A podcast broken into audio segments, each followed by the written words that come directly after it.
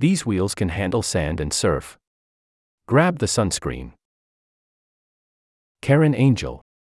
For Linda Green James, getting onto the beach is usually top of mind when she's planning a summer getaway with her daughter Susie Osborne, 47, who uses a wheelchair because of a traumatic brain injury.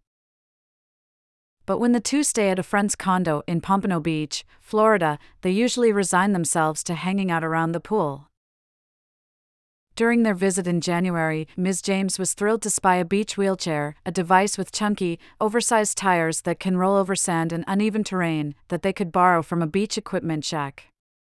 We had been going to this condo for years, but Susie had never been able to go to the beach, just to the pool, said Ms. James, 75, a retired college professor from Brownsville, Tennessee.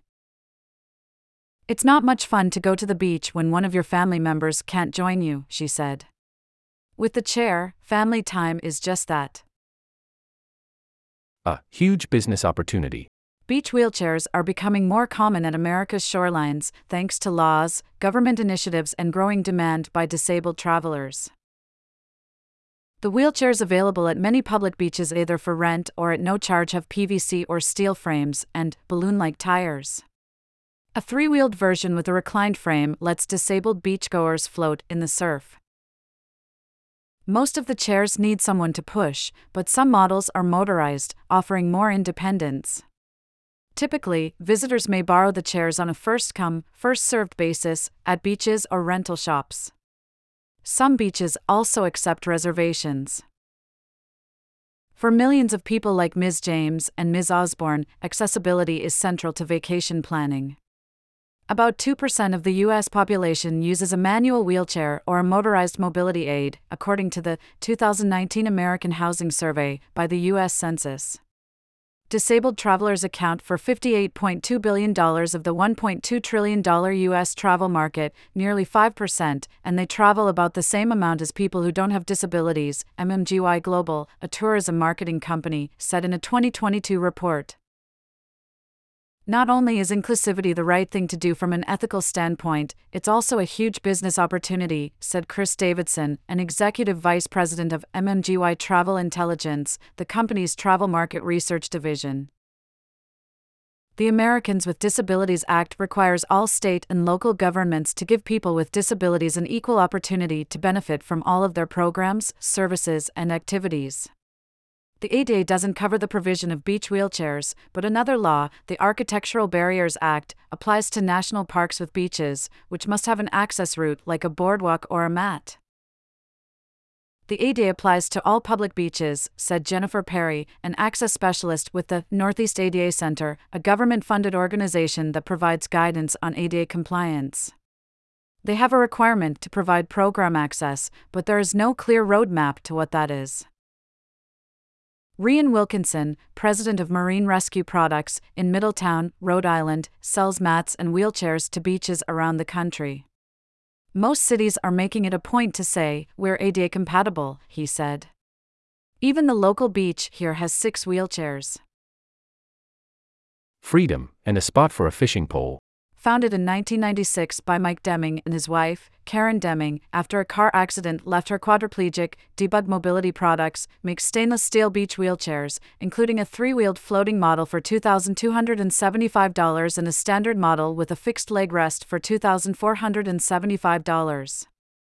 The standard model can be modified with options to tilt the seat, recline the back, and elevate the legs, as well as to add holders for a fishing pole, a drink, and an umbrella.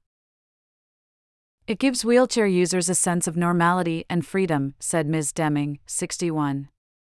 There's nothing worse than getting to the end of the ramp and not being able to go any farther when all your friends and family are sitting around on the beach.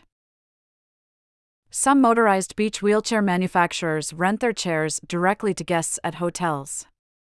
Sandhelper, one such company, offers battery operated, four wheel drive wheelchairs to people for about $500 a week in Florida and several other states, and $30 an hour in Ocean City, Maryland. The company sells its chairs for around $12,000, a particularly hefty sum considering that beach wheelchairs aren't covered by Medicaid or Medicare. There also is at least one manual model that can be propelled by the user, the Hippocampe All-Terrain Beach Wheelchair, which retails for around $4,000 and is manufactured by Vipamat, based in France. Among the more economical options, Wheeleez offers kits to convert a street wheelchair into a beach wheelchair. Options range from around $300 to $1,000, depending on the size and number of wheels.